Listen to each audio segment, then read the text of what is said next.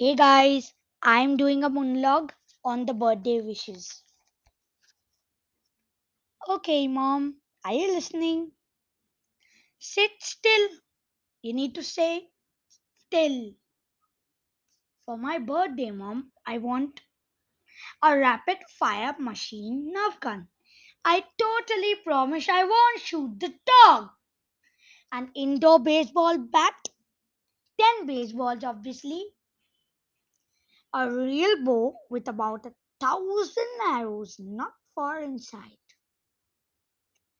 a real magic set so I can make jaws disappear, a heavy drill for when we go to the mines, a SpongeBob SquarePants alarm clock that you can sleep in, and a laundry washer because I don't want to do it anymore. This might be hard, but I'm including it anyway.